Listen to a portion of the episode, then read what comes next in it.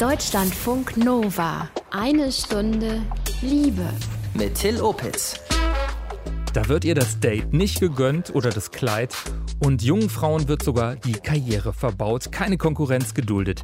Kennt ihr das, wenn sich Frauen manchmal untereinander dissen? Nicht nur manchmal, sondern sehr oft. Aus eigener Erfahrung kann ich das sagen.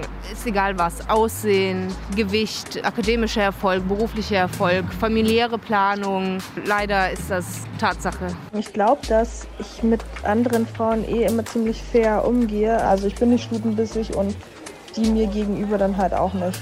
Ja, total. Also so Sticheleien unter Mädchen generell, dieser Vergleich oder dass man halt dann äh, Fehler bei anderen sucht, wäre wünschenswert, wenn es nicht so wäre, aber ja. Ja, es sind offenbar nicht nur die Männer, die es Frauen manchmal schwer machen, privat oder im Beruf. Wir müssen auch drauf schauen, wie Frauen es Frauen schwer machen. Das sagt die Berliner Autorin Caroline Rosales. Hallo erstmal. Hallo erstmal, grüß dich. Gerade ältere Frauen legen manchmal jüngeren Frauen Steine in den Weg. Wie meinst du das? Also ich habe oft in meinem Berufsleben, in meinen 20ern, ich habe es auch noch mit äh, Mitte 30 erfahren, gibt es immer diese älteren Kolleginnen, äh, die einem das Leben schwer machen und die einen auch versuchen, so ein bisschen zu linken auf dem Weg, anstatt mit ihren jungen, jüngeren Kollegen äh, solidarisch zu sein. Und über solch mangelnde Frauensolidarität, Gründe dafür und Carolins ersten Roman reden wir jetzt ausführlich. Willkommen. Deutschlandfunk Nova. Frauen bashen Frauen, legen sich gegenseitig Steine in den Weg. Das ist das Thema heute in eine Stunde Liebe und auch das Warum. Und es ist übrigens auch das zentrale Thema im neuen Buch von Caroline Rosales. Und Kollegin Anke stellt euch die Autorin erstmal vor. Caroline Rosales ist Jahrgang 1982. Sie ist in Bonn aufgewachsen, lebt in Berlin, ist Autorin, Journalistin und hat für diverse Medien gearbeitet. Momentan ist sie Redakteurin bei Zeit Online. Sie hat mehrere Bücher geschrieben, darunter Sexuell verfügbar.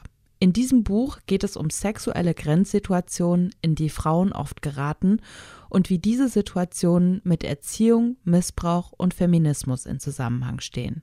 Auf deutschlandfunknova.de findet ihr unter eine Stunde Liebe noch ein Interview mit Caroline über solche sexuellen Graubereiche.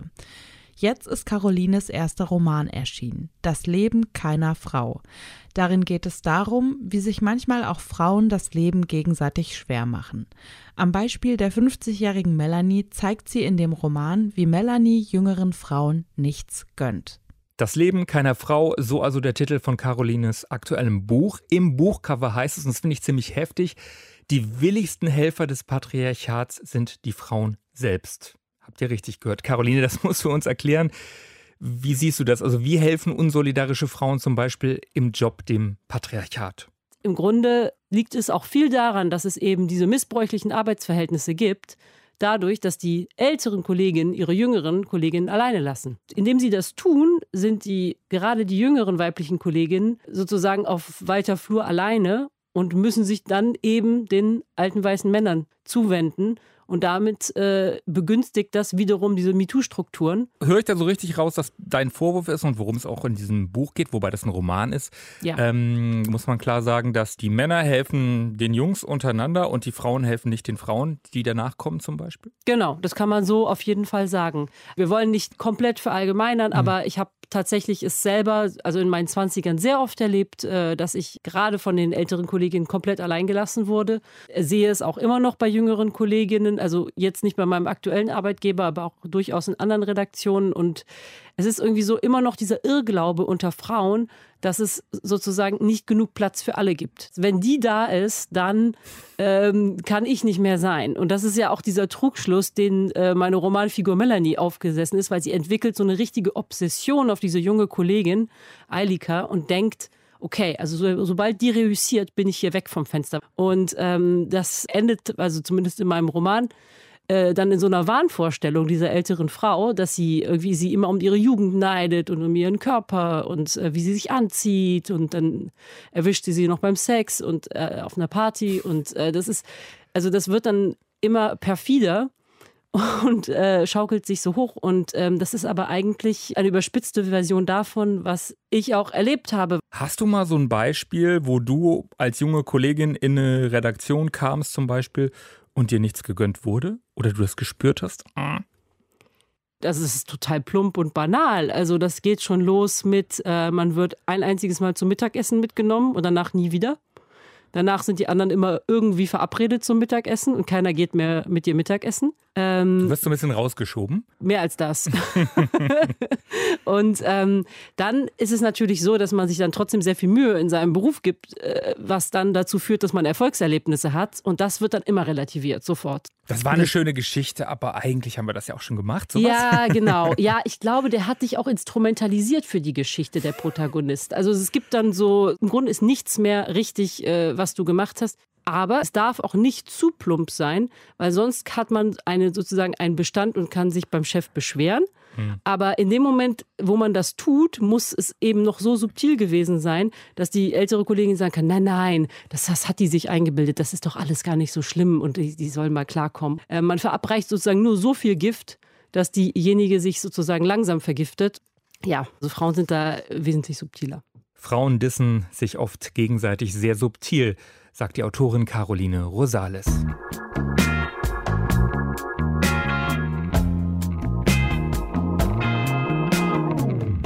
Warum halten Frauen andere Frauen klein? Das haben wir euch diese Woche in Köln und Berlin gefragt. Warum machen zum Beispiel ältere Frauen jüngere Frauen runter? Also ich glaube, da kommt so ein Druck von oben, dass die Älteren ja besser wissen, was zum Beispiel die Erziehung angeht oder Kinder kriegen, was auch immer, Familienplanung und so weiter, weil die einfach erfahrener sind und dann ja, weiß ich nicht, die anderen halt so klein machen, die noch nicht so erfahren sind wie sie selbst. Ja, Konkurrenz auf jeden Fall. Ähm, vor allem, wenn man sich mal überlegt, dass Männer sehr oft die erfolgreicheren sind, in Anführungszeichen, dass man als Frau sich unbedingt behaupten möchte. Äh, und dazu gehört dann wahrscheinlich auch äh, das eigene Geschlecht, sage ich mal, zu bashen, sage ich mal. Teilweise fühlt sich das nämlich so an. Vielleicht, weil es noch nicht so viele Frauen in Führungspositionen gibt und es noch nicht so viele Frauen gibt, die dann sagen können, ich bin in einer Führungsposition und unterstütze andere Frauen dabei, das auch zu erreichen, wäre sicherlich ein gutes Ziel. Aber ich denke mal, vielleicht, weil es einfach noch nicht so viele Frauen gibt in höheren Positionen. Ja, sind es fehlende Vorbilder? Warum sind Frauen anderen gegenüber missgünstig? Ja, das habe ich die Autorin Caroline Rosales gefragt. Was meinst du, steckt hinter dieser innerweiblichen Konkurrenz? Platzgerangel? Naja, ich glaube schon, dass sie sehr um ihren Platz fürchten, auch vielleicht nicht ganz zu Unrecht, weil ähm, du bist als Frau, wirst natürlich irgendwann als Mädchen geboren und äh, du kriegst natürlich extrem immer noch vermittelt, dass du hilfsbereit sein musst, dass du schön sein musst, dass du freundlich sein musst und dass du vielleicht auch einen Mann abkriegen musst, damit du eben ein Gesellschaftsideal leben kannst in Ehe und Kinder. Und ähm, da geht es immer nur um deine, also im Grunde ist die Bottomline, dass es immer nur um deine Attraktivität geht. Und je älter du wirst, desto mehr verlierst du diese Attraktivität. Zumindest bist du für die Männer nicht mehr attraktiv, die dich vielleicht auch interessieren, weil die sich dann eher jüngeren Frauen zuwenden. Und so schmilzt deine gesellschaftliche Teilhabe auch. Und du wirst äh, in gewisser Weise unsichtbar. Und das ist aber einfach nur dem Gesellschaftssystem geschuldet, weil äh, du musst diese Jugendlichkeit dir als Frau erhalten. Dann wachsen natürlich jung, jüngeren Frauen nach und du bist zu Recht wahrscheinlich um deinen Platz besorgt. Und so versuchen die älteren Frauen immer ein bisschen die Jüngeren sozusagen von sich und von den anderen wegzuhalten, solange es eben noch geht. Und die Jungs freuen sich, weil die machen weiter ihr Netzwerk. Genau, die machen weiter aber ihr Netzwerk und die profitieren auch von den jüngeren Kolleginnen. Heißt es aber für dich, höre ich da mehr raus, dass du da so evolutionsbiologische Konkurrenzmechanismen siehst oder siehst du da eher so ein Patriarchat und dieses ähm, wir Frauen müssen attraktiv und schön und was weiß ich sein, was noch immer erzogen wird in Teilen. Also was steckt für dich dahinter für ein Mechanismus? Ich glaube tatsächlich, dass es nicht mal so evolutionsbiologisch ist, weil ich glaube, dass sehr viele Männer auch gleichaltrige Frauen attraktiv finden. Aber ich glaube, das sind eben so Klischees, Rollenbilder, äh, Bilder in Filmen, in Fernsehen. Ist einfach so ein gesellschaftliches Normativ, dass mhm die Frau an der Seite eines Mannes immer ein bisschen jünger ist oder auch, dass die Ehefrau irgendwann betrogen oder verlassen wird. Ich glaube einfach, das geht um die sehr reale Angst, irgendwann alleine zu sein. Mhm. Und diese Mechanismen, dieses ja ein bisschen Bienenkönigin-Verhalten, wenn man so will, ne? Ich toleriere mhm. da keine, die nachkommt oder neben mir auch noch als weibliche Person existiert.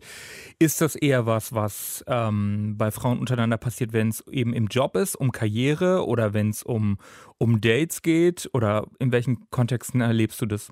tatsächlich um alles. Es gibt sehr viele äh, meiner Kolleginnen, viele, die ich im Bekanntenkreis erlebt habe, dass denen nahegelegt wird, äh, schon vor der Zeit zu gehen. Ähm, bei Dates äh, gibt es auch natürlich ähm, irgendwann ein Alter, wo sich äh, so traditionell die Männer eher jüngeren Frauen zuwenden oder eben jüngere Partnerinnen haben. Und da muss man, muss man schon einfach einen, einen guten Partner an seiner Seite haben, dass der sozusagen mit einem es bis zur Parkbank schafft und bis ins hohe Alter, wenn man das überhaupt möchte. Das ist ja doch nochmal eine mhm. andere äh, Sache. Aber diese Diskriminierung, diese Altersdiskriminierung für Frauen und dieser Prozess, dass du unsichtbar wirst, es trifft äh, sicherlich die Medienwelt härter. Aber ich glaube auch, dass ich habe das tatsächlich auch in meiner eigenen Familie erlebt, dass in ganz normal, also in anderen Jobs, es kann das Bankwesen sein oder die Verwaltung, Einzelhandel, was weiß ich, äh, dass denen irgendwann, dass Frauen vor der Zeit, vor ihrer Rente nahegelegt wurde, ähm, sich was anderes zu suchen oder in, in Rente zu gehen. Als junge Frau kann man ja wirklich so, wenn man einigermaßen attraktiv ist, kann man ja wirklich alles haben und jeder hängt an deinen Lippen. Und das ist sozusagen das das Selbstverständnis, mit dem du als Frau durch dein Leben gehst. Und irgendwann äh, wird, geht das aber verloren. Es gibt natürlich dieses gesellschaftliche Narrativ, dass äh, ein Mann äh, im Alter immer reifer und besser wird. Und ähm, ich weiß gar nicht mehr, wer dieses furchtbare Zitat gebracht hat und eine Frau verwelkt. Und äh, das ist immer noch so tief in uns drin. Und ich glaube, das wird noch einige Generationen brauchen, bis sich das sozusagen rausgewaschen hat, hoffentlich. Mhm. Frauen halten andere Frauen fern, weil sie Sorge haben, selbst nicht mehr als attraktiv wahrgenommen zu werden. Und dahinter wiederum stecken dann letztlich alte Rollenbilder sagt Caroline Rosales in Eine Stunde Liebe. Ganz ehrlich, ich war ein bisschen geschockt von den Geschichten, die ihr uns äh, diese Woche in Köln und Berlin erzählt habt. Stories, die euch Kolleginnen oder eben auch vermeintliche Freundinnen gedisst haben. Wenn wir weggegangen sind, ähm, dass sie mir dann auch nicht gegönnt hat, wenn ich mal ein schönes Outfit hatte oder sowas. Oder sie dachte, mein Outfit wäre schöner als ihr Outfit. Irgendwie, ja, so eine Kleinigkeiten waren das dann meistens. Frauen haben mir meine Weiblichkeit abgesprochen, weil ich mir die Haare abrasiert habe. Ich hatte also ganz, ganz kurze Haare. Dann wurde mir äh, vorwiegend von Frauen gesagt, ich sehe aus wie ein Mann und ich muss mich jetzt schminken, damit ich wieder weiblich bin. Und das, da habe ich halt gesehen, dass ähm, Unterstützung äh, in der Hinsicht sehr, sehr selten ist. Wenn wir weggegangen sind, ähm, dass sie mir dann auch nicht gegönnt hat, wenn ich mal ein schönes Outfit hatte oder sowas. Oder sie dachte, mein Outfit wäre schöner als ihr Outfit. Irgendwie, ja, so eine Kleinigkeiten waren das dann meistens. Also im Job habe ich es jetzt tatsächlich noch nie erlebt, sondern eher erlebt, dass äh, man immer von Älteren eher unterstützt wurde, von älteren Frauen. Eine Prüfung nicht zusammen als Team schreibt, sondern einfach nur egoistisch ist, obwohl man vorher zusammen gelernt hat oder sich abgesprochen hat. Aber ansonsten Tatsächlich mit einer Freundin, ja. Zusammen lernen, aber dann in der Klausur unbedingt besser sein wollen, kenne ich auch übel. Und es erinnert mich so ein bisschen an die Frauen in Caroline Rosales Roman Das Leben keiner Frau. Die Protagonistinnen, die gehen auch recht unnachgiebig miteinander um, recht übel. Und ich habe Caroline, die Autorin, gefragt, warum das Ganze? Also ob sie mit ihrem Buch, mit ihrem Roman die Frauen aber letztlich schon empowern will? Ja, also tatsächlich gibt es ja auch in den großen Romanen oder in der französischen Literatur so eine Tradition, das Worst-Case-Szenario so schmerzhaft darzustellen, dass es eher ist wie ein Aufruf, so jetzt tut doch endlich was. Guckt mal, also lasst euch das nicht immer gefallen. Ne? Mhm. Heißt das auch, Frauen müssen vielleicht ähm, diese, diese Konkurrenzsituationen, die zunehmen, gerade durch, durch Gleichberechtigung, wo eben mehr Frauen in, also wo einfach die Geschlechter in ungefähr gleicher Anzahl vielleicht auch irgendwann hoffentlich mal da sind, hm. dass sie damit umgehen müssen. Da sind noch andere, da sind ältere, da sind jüngere. Weil bei der Vorbereitung hier dieses Interviews habe ich ein paar Studien gelesen, wo es auch so darum geht, Männer lernen das ein bisschen, sachlich, mhm. Konkurrenz auszuhalten, Karrierekonflikte auszutragen, Frauen vielleicht noch weniger. Naja, Männer waren jetzt in die letzten zwei Jahre durch die MeToo-Debatte, oder ich glaube, es sind mittlerweile sogar drei Jahre, sehr exponiert und sie mussten dazu lernen. Sie mussten auch schnell dazu lernen, weil die Gesellschaft sich sehr, sehr schnell gewandelt hat. Dadurch haben Männer natürlich viel gelernt und es wurden Gremien eingerichtet, wo sich Frauen beschweren können, auch Männer natürlich. Dadurch haben die relativ viel daran gearbeitet, ihre Privilegien sozusagen zu checken. Frauen und gerade diese alte weiße Frau weil wir immer über den alten weißen Mann geredet haben, wurde ziemlich außer Acht gelassen. Also wahrscheinlich haben die am allerwenigsten dazu gelernt. Was sollten denn alte weiße Frauen dazu lernen aus deiner Sicht? Ich glaube, sie sollten extrem ihre jungen Kolleginnen protegieren und sie sollten vor allem lernen, dass genug Platz für alle da ist. Dass sie quasi den Platz neben sich, der ist schon immer frei gewesen, den müssen sie nicht freiräumen. Der ist da. Die eine Frau schließt die andere nicht aus. Und ich glaube, das sollten sie extrem lernen. Und sie sollten auch auf ihre jüngeren Kolleginnen aufpassen, dass eben nicht es zu missbräuchlichen Situationen mit, ähm, mit, Führungs-, mit männlichen Führungskräften kommen kann, weil das passiert, finde ich, immer noch leider sehr oft in der Berufswelt. Mhm. Da hast du ja auch in einem anderen Buch drüber berichtet, mhm. Äh, da warst du ja schon mal zu Gast. Das heißt, du würdest sagen, es geht um mehr Solidarität, um mehr Frauennetzwerke auch. Also so wie sich Jungs abends zum Bier treffen, geht es auch darum, jüngeren Kolleginnen zum Beispiel äh, einzuladen oder sich mal auf die ältere Kollegin zuzubewegen. Wie bist du denn hier in der Firma groß geworden? Wie war das, solche Geschichten? Ja, und vor allem auch so, ich bin natürlich jetzt seit 15 Jahren im Berufsleben und dann denke ich auch eher so, oh Mann, da ist äh, ähm, jetzt da der Platz frei oder ich brauche da eine Gesprächspartnerin oder das wäre ein Auftrag für die und dass man dann auch irgendwie so connectet, dass man sagt, guck mal, ähm, ich habe da vielleicht jemanden für dich, auch so untereinander. Das merkt man immer so. Manchmal wird man ja auch selbst empfohlen und dann denkt man so, wow, okay, also die, äh, die ist gut drauf, ne? die, die hat sozusagen ihre Schäfchen im Trocknen, aber die guckt noch auf andere und das, glaube ich, wird extrem gewertschätzt. Und mhm. ich glaube auch, dass bekommen diese Frauen extrem zurück. Also die kriegen dann so einen Candy Storm von den jungen Frauen wiederum. Und das kann sich, glaube ich, sehr, sehr gut, also sehr befruchten. Also es braucht Mentorinnen und Mentees. Ja, genau. Geht auf ältere Frauen zu, holt euch da Support und auch umgekehrt. Das empfiehlt Caroline Rosales in puncto Frauensolidarität 2021.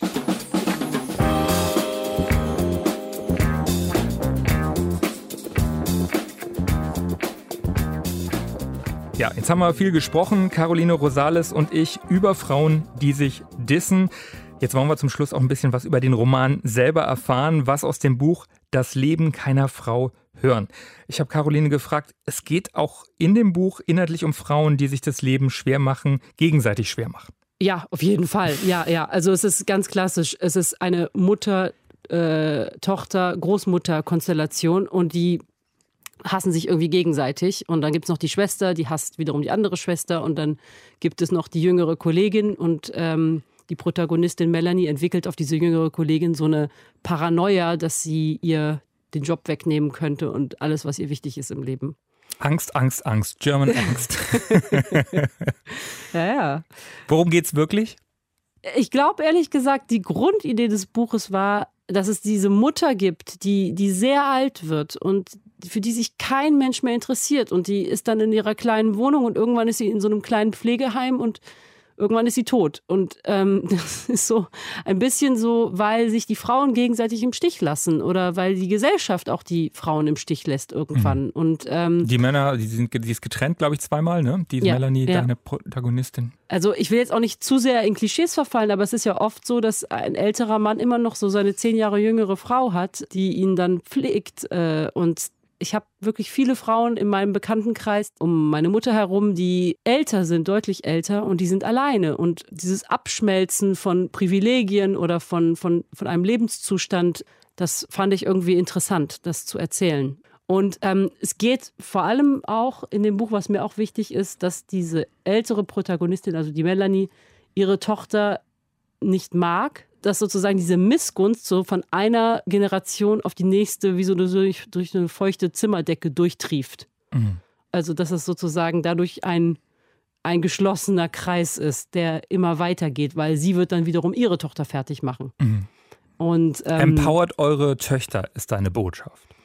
Ja, auf jeden Fall, auf jeden Fall. Also ich, äh, mit mir als Mädchen wurde nicht so umgegangen, wie ich jetzt versuche, mit meiner Tochter umzugehen. Also mhm auch immer dieses ein bisschen sich über die eigene Tochter lustig machen, dass die ja das nicht hinkriegt oder ach Gott, die ist ja so defizitär und ach Gott, die hat ja keinen Mann. Also das ist wirklich noch so, äh, finde ich, in der Frauen, der jetzigen Frauengeneration noch so stark vorhanden. Und ähm, darum geht es auch, dass man eben ja seine Töchter empowern sollte oder zumindest sich sehr überlegen sollte, wie man sie anspricht und wie man sie behandelt. Du hast doch noch eine, eine Sequenz mitgebracht aus deinem Buch. Magst du noch was lesen in eine Stunde Liebe? Ja. Welche Stelle ist das? Ach so, das ist die Seite 215. In der Textstelle geht es um Melanie, die 50-jährige Protagonistin, die ein bisschen Bilanz zieht, was ihr die letzten Wochen Schlimmes passiert ist alles. Und das sind die Wochen nach ihrem 50. Geburtstag. Also wir spoilern jetzt ein bisschen in dem Buch, aber jetzt nicht vom Plot her, sondern eher von ihrem geistigen Zustand her. Und bitte, da ist Caroline Rosales. Es ist erstaunlich, wie sehr sich mein Leben innerhalb von vier Wochen wandeln konnte. Es ist der 9. Juli. Genau vier Wochen sind seit meinem Geburtstag vergangen. München erstickt in der Sommerglut und ich vergifte mich langsam an meinem Leben. Für keinen ist Erlösung vorgesehen. Ich schaue auf mein Smartphone, doch der Screen ist schwarz, Akku leer und kein Ladegerät in Sicht. Am Ende ist es egal. Niemand von Interesse schreibt mir. Was ist, wenn alles aufregende Neue hinter mir liegt und der Rest des Lebens ein Kompromiss wird? Eine freudlose Kammer, in der ich es mir gemütlich machen kann, aber nicht muss. So wie Mutter im Pflegeheim. So wie Mona in ihrer kleinen Wohnung im Glockenbachviertel. Die Kammer des Alterns, die Kammer der Mutterschaft, die Kammer der Pubertät, der Ausbildung, der ersten Affäre. Bei den Shaolin-Mönchen im alten China durchlaufen die Männer auf dem Weg zum Krieger 35 Kammern. Bei jeder gewöhnlichen Frau sind es genauso viele Lektionen, aber es fließt mehr Blut. Man nennt es Accidental Sexism. Die Tatsache, dass aus vernünftigen, gut gebildeten Frauen wie meiner Tochter Hausfrauen werden, mit einem Partner, der sich durch ihre Existenz nicht bedroht fühlt. Das Feindbild sind Singlefrauen wie ich, denen die Verbitterung ins Gesicht geschrieben steht. So oder so sind Frauen Verliererinnen, die für alles büßen. Der anwesende oder abwesende Mann ist nur ein Orientierungspunkt. Und so kommt es, dass keine mehr weiß, welchem Narrativ sie in der zweiten Lebenshälfte, Lebenshälfte lieber folgen soll, wenn doch das erste schon so schwammig war. Das der späten Mutter, die vor Wäschebergen und Kinderkotze nicht mehr zum Haarewaschen kommt, das der alternden Lady, die durch eine jüngere ersetzt wird, das der unabhängigen, leicht verhärmten Alleinstehenden, die es ohne Typ geschafft haben will, einen goldenen Lab und ein Ferienhaus auf Föhr besitzt? Die fröhliche, leicht ergraute Linksintellektuelle, bei der die Fältchen nur so rascheln? Ich bin keine von ihnen. Aber auch nicht ich selbst. Mich kann es gar nicht geben. Denn so viel arbeiten kann doch niemand. So viel Sex haben und das in meinem Alter. So viel nachdenken, so viel ausgehen, so viel erleben. Es gibt so viele Dinge, die eine Frau wie ich nicht sagen würde. Sie würde nicht so viel Alkohol trinken, weil sie sich im Griff hat. Sie würde sanfter zu ihrer Tochter sein. Sie würde sich das mit Oscar nicht so zu Herzen nehmen. Sie hätte nicht so viele Bücher geschrieben. Sie würde nicht so viel rauchen, sie wäre kontrollierter, weniger hysterisch, nicht so fatalistisch. Sie würde über den Sprüchen ihrer Mutter stehen, ihrem Ex-Mann, doch nicht nach Jahren noch nachtrauern. Sie würde sehen können, was noch kommt. Sie wäre eine bessere Freundin für Cherie. Sie hätte um ihren Job gekämpft. Sie hätte Eilika nicht so beneidet. Sie würde nicht immer lästern. Sie wäre nicht so eine alberne, bitterfotzige Frau. Es gibt manche Frauen nicht, weil Frauen immer nur sich sehen. Dankeschön. Danke. Caroline Rosales war das. Ihr Roman Das Leben keiner Frau. Untertitel Alte weiße Frau, hast du den Blues? Kostet digital um 18 Euro, als Hardcover 22 Euro. Und äh, mit dieser ja, kleinen Lesung endet eine Stunde Liebe für diesmal. Ein Liebestagebuch gibt es wieder nächste Folge. Ich danke euch fürs Lauschen. Abonniert eine Stunde Liebe gerne in der Audiothek-App bei dieser iTunes oder Spotify. Ahoi, bleibt liebevoll. Deutschlandfunk Nova. Eine Stunde Liebe. Jeden Freitag um 20 Uhr.